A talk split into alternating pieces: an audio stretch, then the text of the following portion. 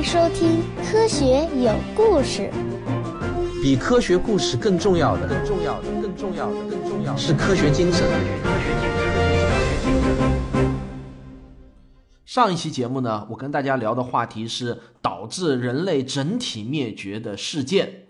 在上一期节目中，我给大家讲了人类的第一种死法，那就是死于环境灾变。那么今天呢，我将就着这个话题继续跟大家往下聊。那么人类有可能的第二种死法是什么呢？有可能是天地大冲撞。在末日电影题材中呢，小行星或者彗星撞击地球的情节是出现的非常非常多的。这的的确确是一种有可能灭绝全人类的危险。恐龙呢，就是在六千五百万年之前的一次小彗星撞击地球的事件中毁灭的。而最近的一次太阳系中的天地大冲撞发生在一九九四年，舒梅克列为九号彗星撞上了木星，这是自从人类发明望远镜之后的首次目击这种天文奇观。这颗长达五公里的彗星虽然被木星的潮汐力给扯成了二十一块。但是呢，给木星造成的疤痕比地球的直径还要大，撞击释放出的能量相当于全球所有核武器加起来的七百五十倍。如果这颗彗星撞上地球，那么地球上的所有生命几乎无一能够幸免于难。我们是否孤独地生存在银河系的边缘？外星文明在哪里？让我们一起来聊聊寻找外星人的科学吧。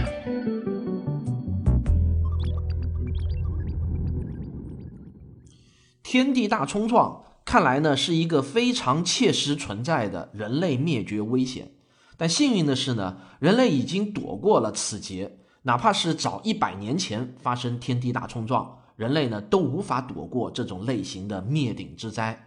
万幸的是呢，托付于人类天文观测技术的飞速发展，我们现在已经能够精确的预测，大约是一百年之内，所有可能对地球造成危险的小行星或者彗星的位置。当然，我指的是那些直径比较大的小行星。我们现在已经建立起了较为发达的近地小行星监测网，而且随着技术的不断发展。这个预警时间呢，还会被不断的延长。哪怕是以人类目前掌握的技术来看，要在一百年的时间内对一颗小行星或者彗星施加影响，使它偏离撞向地球的轨道，也已经不是什么太大的难事儿了。更不要说在危机来临的时候，人类社会团结起来所能够爆发出的那种强大的力量了。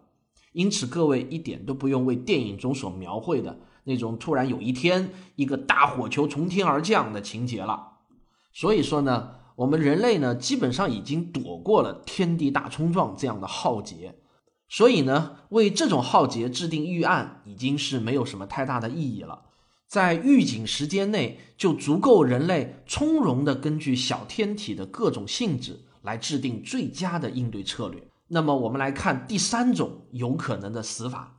那就是生化危机，在电影《生化危机》中，一种来自实验室的超级病毒，瞬间呢就把活人给变成了僵尸，僵尸又将更多的活人变成僵尸，整个地球陷入一片的混乱，人类文明惨遭灭绝。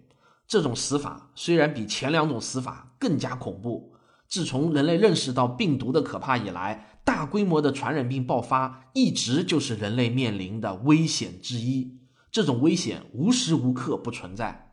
二零零三年从香港爆发又迅速蔓延全国的非典病毒，让我们每一个中国人至今还心有余悸。但不管怎么样呢，这种危险还不至于上升到要制定应对人类整体灭绝的预案的这种高度。传染病的爆发总是从某一个点开始的。那么各个国家都应当有义务制定阻止传染病扩散的预案，同时呢，每个国家也都会有阻止传染病入境的预案。所以呢，即便是生化危机这样的事件爆发，它也不可能在突然之间、一夜之间就将整个人类都灭绝干净。因此呢，这也不是一个措手不及的大事件。人类还是有时间在病毒爆发后来制定应对策略的。好，我们来说第四种死法，我认为是超新星爆发。在人类的文明史中，有过好几次关于超新星的目击记录。最有名的一次呢，就是一零五四年的那一次，留下了现在被称之为蟹状星云的遗迹。在古人的笔下呢，超新星是充满了诗情画意的。而且往往会预示着一些美好的事物。可是呢，当天文学家在上世纪初次揭开了超新星的真面目后，我们被这个宇宙中威力最大的超级炸弹震惊不已啊！原来，超新星就是一颗恒星在晚年的自爆。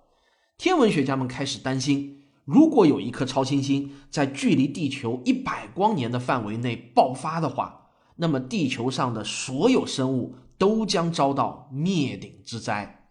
刘慈欣在他的科幻小说《超新星纪元》中，就生动地描写了这样一次超新星爆发。那颗被称之为“死星”的超新星发射出来的强烈辐射，击碎了所有人类的 DNA。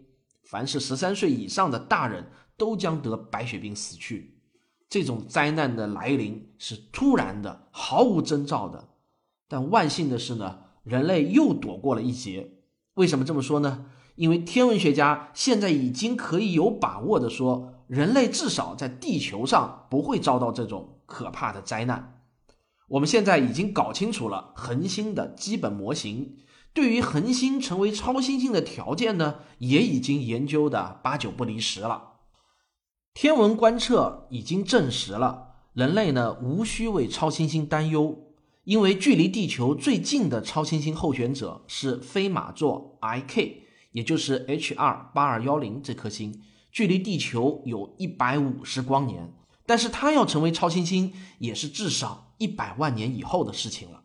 还有一颗著名的超新星的候选者叫做参宿四，距离地球呢大约是六百光年左右。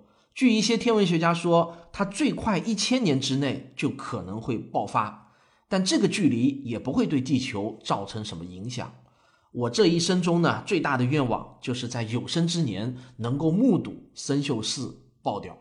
一个人在一辈子中间能够看到一次在银河系中，而且是距离地球相对来说比较近的地方的一颗超新星爆发的话，那绝对是跟中彩票一样的幸运。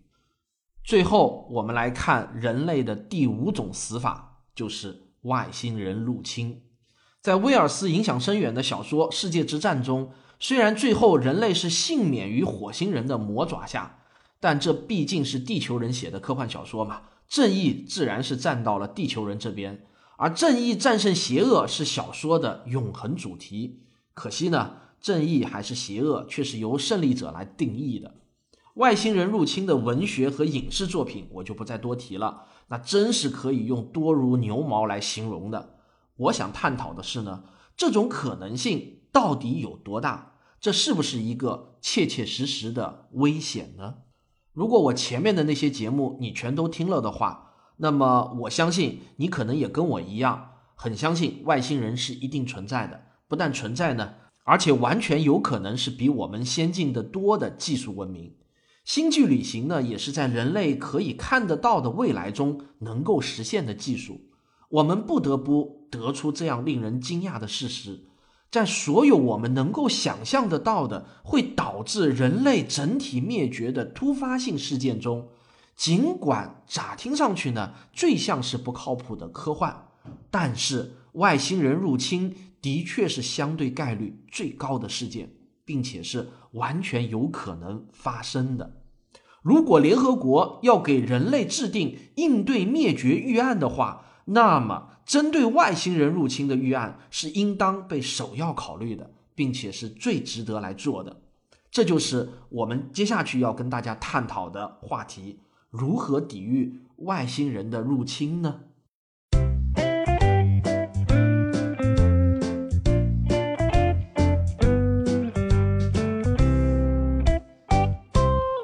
讲到这里呢，有些听众可能会认为这个预案完全是胡扯，凭什么外星人就是我们设想的那个样子呢？他们完全有可能是完完全全出乎意料之外的某种生命形式。他们拥有的科技可能是我们地球人做梦都想不到的科技啊！但我认为呢，事实并不是这样的。我们人类的文明发展程度以及对这个宇宙的认识，可能完全无法让我们和某个先进的外星文明相抗衡。但至少呢，可以让我们做出一些理性的分析和合乎逻辑的推理。制定抵御外星人入侵的预案，并不是一件没有意义的工作。相反，至少在可以查到的一些公开报道中，就有传言，美国和英国的国防部都有专门的小组在研究抵御外星人入侵的防御计划。在这些小组中有来自军事、天文、物理、生物等等各个领域的专家。不管你们信不信，反正我是相信，确实有官方的预案存在。当然了，官方的预案是不可能公之于众的。因为这是一份抵御外星人入侵的绝密计划，如果连我们都知道了，那外星人当然也能知道。一份被泄露的军事计划，自然就毫无价值了。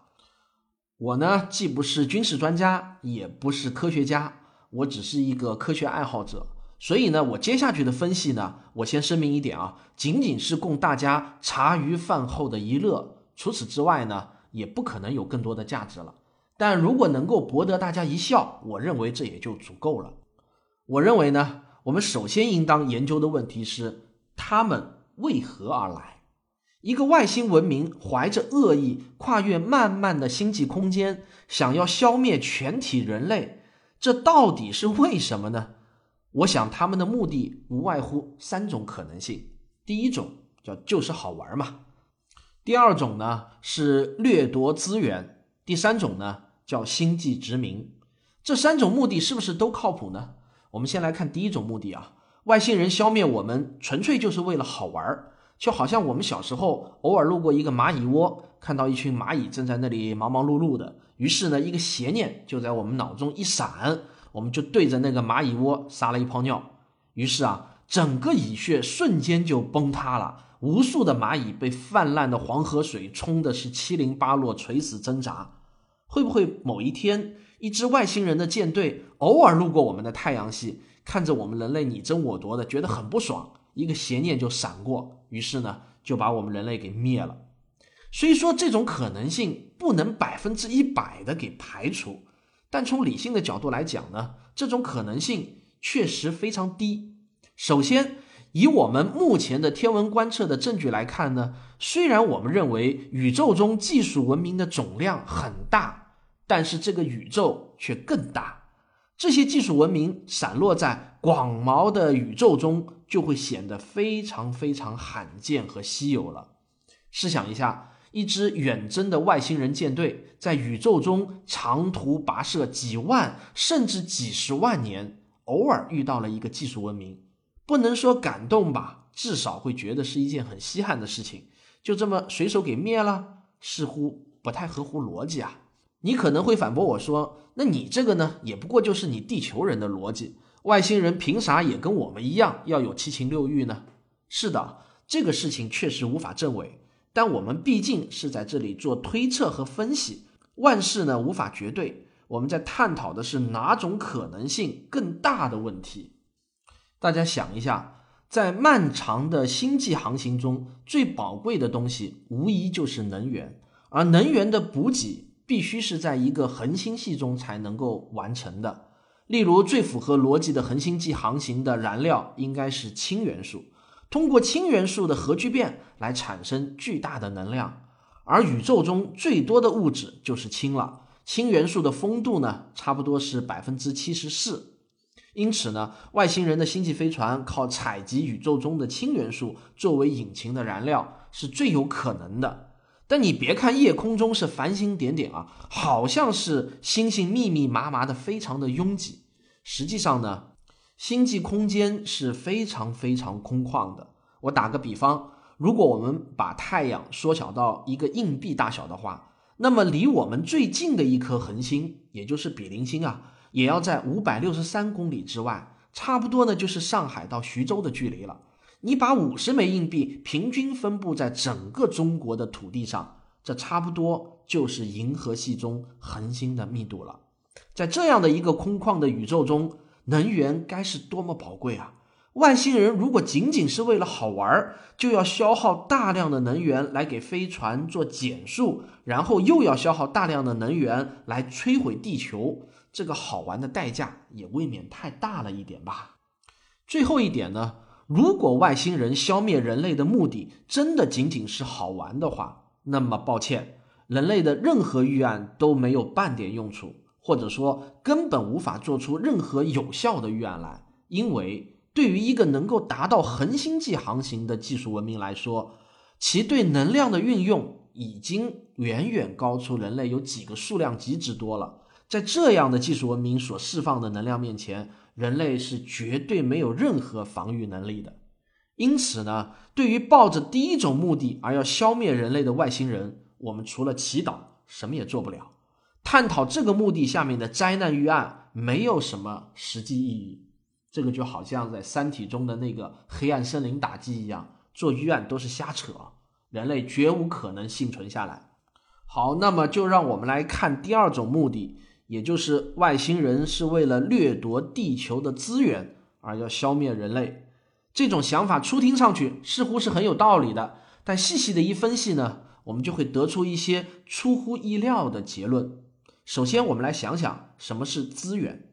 俗话说“物以稀为贵”，要称之为资源，必然是宇宙中相对较为稀少的物质。我这么说，你能同意吧？那么这些物质才有掠夺的价值。像宇宙中最多的、占到可见物质总量的百分之九十九的氢和氦，这两种物质显然不会成为外星人长途跋涉跑到太阳系中来抢的东西。在天文学家的分类中，氢和氦。都叫做氢元素，就是轻重的轻啊。凡是原子量大于氦的，那么都叫做重元素了。重元素在宇宙中是相对稀少的物质，只有百分之一多那么一点点。当人们刚刚发现宇宙中所有重元素都是源自于超新星爆发的时候，人们普遍认为重元素在宇宙中是非常非常罕见的。但是呢，随着我们对超新星的研究的深入，我们发现啊，在银河系这样的星系中，平均每一百年就会诞生至少一颗超新星，也有说三到四颗的，这个我们不去管。我们的银河系的历史要超过一百亿年，也就是说呢，在过去的时间中，至少有一亿颗超新星爆发了。开普勒太空天文望远镜最近的观测数据已经证明，重元素遍布于我们的银河系。并且呢，其他恒星系也跟太阳系一样，遍布着各种形态的行星。因此说，外星人如果真的是需要掠夺矿产资源的话，那么宇宙中到处都是宝贝，根本不需要掠夺，只需要开采。地球上没有什么宇宙中罕见的矿产。再退一步来讲呢，即使是在我们的太阳系。地球从元素的角度来说，也一点都不稀有。在太阳系中的行星、卫星、小行星、彗星上，我们可以找到地球上能找到的一切元素。外星人犯不着非要冒着和地球人作战的风险来地球开采。尽管我们很弱小，但数量众多，也不是太容易对付啊。不过呢，地球上确实是有一样在宇宙中非常稀少的物质。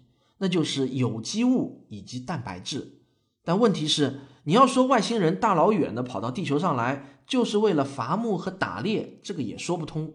因为即便是以人类现在的技术文明，也可以轻易的合成出蛋白质，而构成蛋白质的基本元素碳、氢、氧、氮等等，在宇宙中呢，其实呢是遍地都是的。一个能达到星际旅行水平的文明。用几万年的时间跨越广袤的星际空间来到地球上，就是为了掠夺这么一点点蛋白质吗？这个很难让人从理智上来接受。但有一个关键问题，我们必须要注意到，那就是人类虽然可以合成蛋白质，但是呢，我们却没有办法合成生命。不过，据说现在科学家们已经在实验室中合成出人造生命了。这个呢，我还没有仔细的去查过资料，我也很难辨别真伪。但是我却知道一点，像我们人类这样的复杂的碳基生命，这是地球经过几十亿年的演化才繁衍出来的稀罕物质。从我们目前的天文观测中呢，我们也可以证实，生命物质在宇宙中肯定是不多见的。人类迄今为止也尚没有发现任何外星生命形式，哪怕仅仅是一个单细胞的生命。我们也由此可以合理的推断出，越是复杂的生命形式，在宇宙中也就越显得稀罕。我们前面就说过，只有稀罕的物质才能称之为资源。物以稀为贵嘛。那么，如果外星人确实是到地球上来掠夺资源的，那么最大的可能，或许也是唯一的可能，就是掠夺我们人本身。虽然我们无法知道外星人把我们抓走有什么用，但我们人类本身确确实实是这个星球上最最复杂的生命形式，也是大自然最伟大的奇迹。我们的诞生至少要经过十亿年以上的进化，所以我们得出的结论是：如果外星人是抱着掠夺资源的目的而来地球，那么他们要掠夺的资源不是别的，就是你和我啊！既然明确了这个目的，那我们人类是可以做一些切实靠谱的预案的。这需要一些勇于献身的勇士。核心点呢，就是想办法。把人类本身改造成威力巨大的武器，这个话题呢，我们过一会儿再讨论。我们先继续来看外星人入侵的第三种目的。好，科学有故事，我们今天就讲到这里，我们下期再见。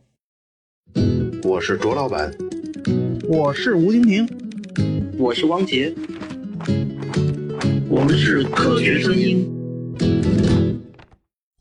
啊，首先呢，跟大家讲一个通知啊，在本月，也就是三月二十五日的下午两点，我在上海福州路的上海书城有一次演讲加签售。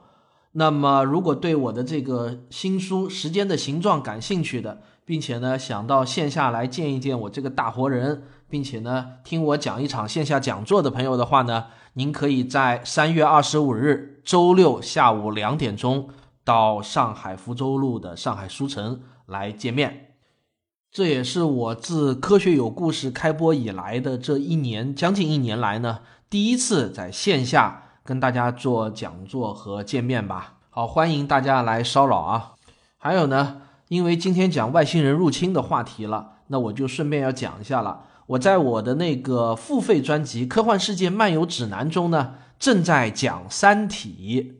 这个呢是很多人期待已久的话题了，很多人买了我那个专辑呢，其实就是为了听我讲《三体》。那当然，为了这个呢，我压力很大，所以为了《三体》的这三集呢，我也是准备了相当多的时间，也充分酝酿之后，然后才讲的。呃，好在呢，这个《三体》的前两集播出了以后呢，大多数听众呢都表示挺满意的，有好些听众还留言说，这是他们在这个专辑中听到的最好的一期节目。好，那么今天呢，我也选两段出来，给我所有的免费听众来听一下。大刘通过这些情节的设计啊，热情讴歌了基础科学，尤其是理论物理的价值，反击了科学实用论的错误思潮。科学精神中有一项重要的内容呢，就是识破伪科学，或者说不被所谓的神迹迷惑。我们在小说中可以读到一段文字，来体现刘慈欣对待伪科学的态度。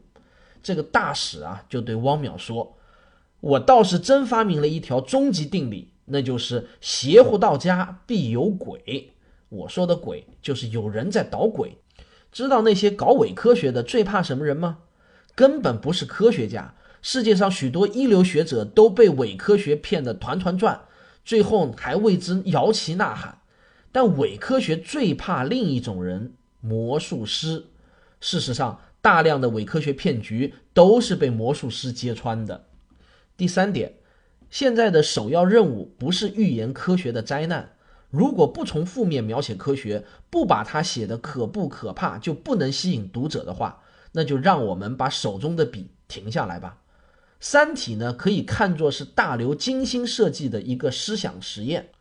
当人类面临外星人入侵这一有可能导致人类文明整体灭绝的极端危险的时候，文学、艺术、哲学这些通通都无法拯救人类。